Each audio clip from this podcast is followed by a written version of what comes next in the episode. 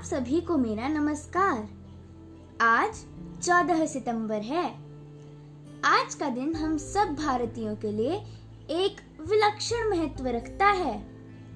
तो हाँ आप सब सही सोच रहे हैं। आज हिंदी दिवस है।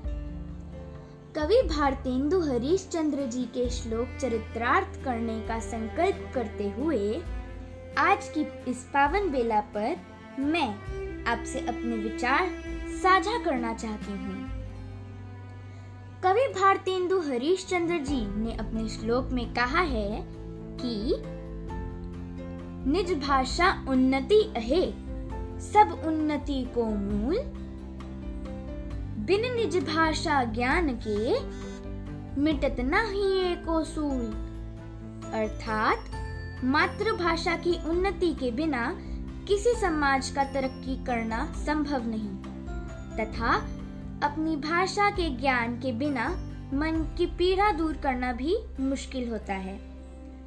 अतः आज के दिन मेरा आप सभी ज्ञानी जनों से विनम्र निवेदन है कि हिंदी भाषा का प्रयोग करने वाले व्यक्ति को अंग्रेज़ी भाषा का प्रयोग करने वाले व्यक्ति की तुलना में कम ना समझें और उसका उचित सम्मान करें।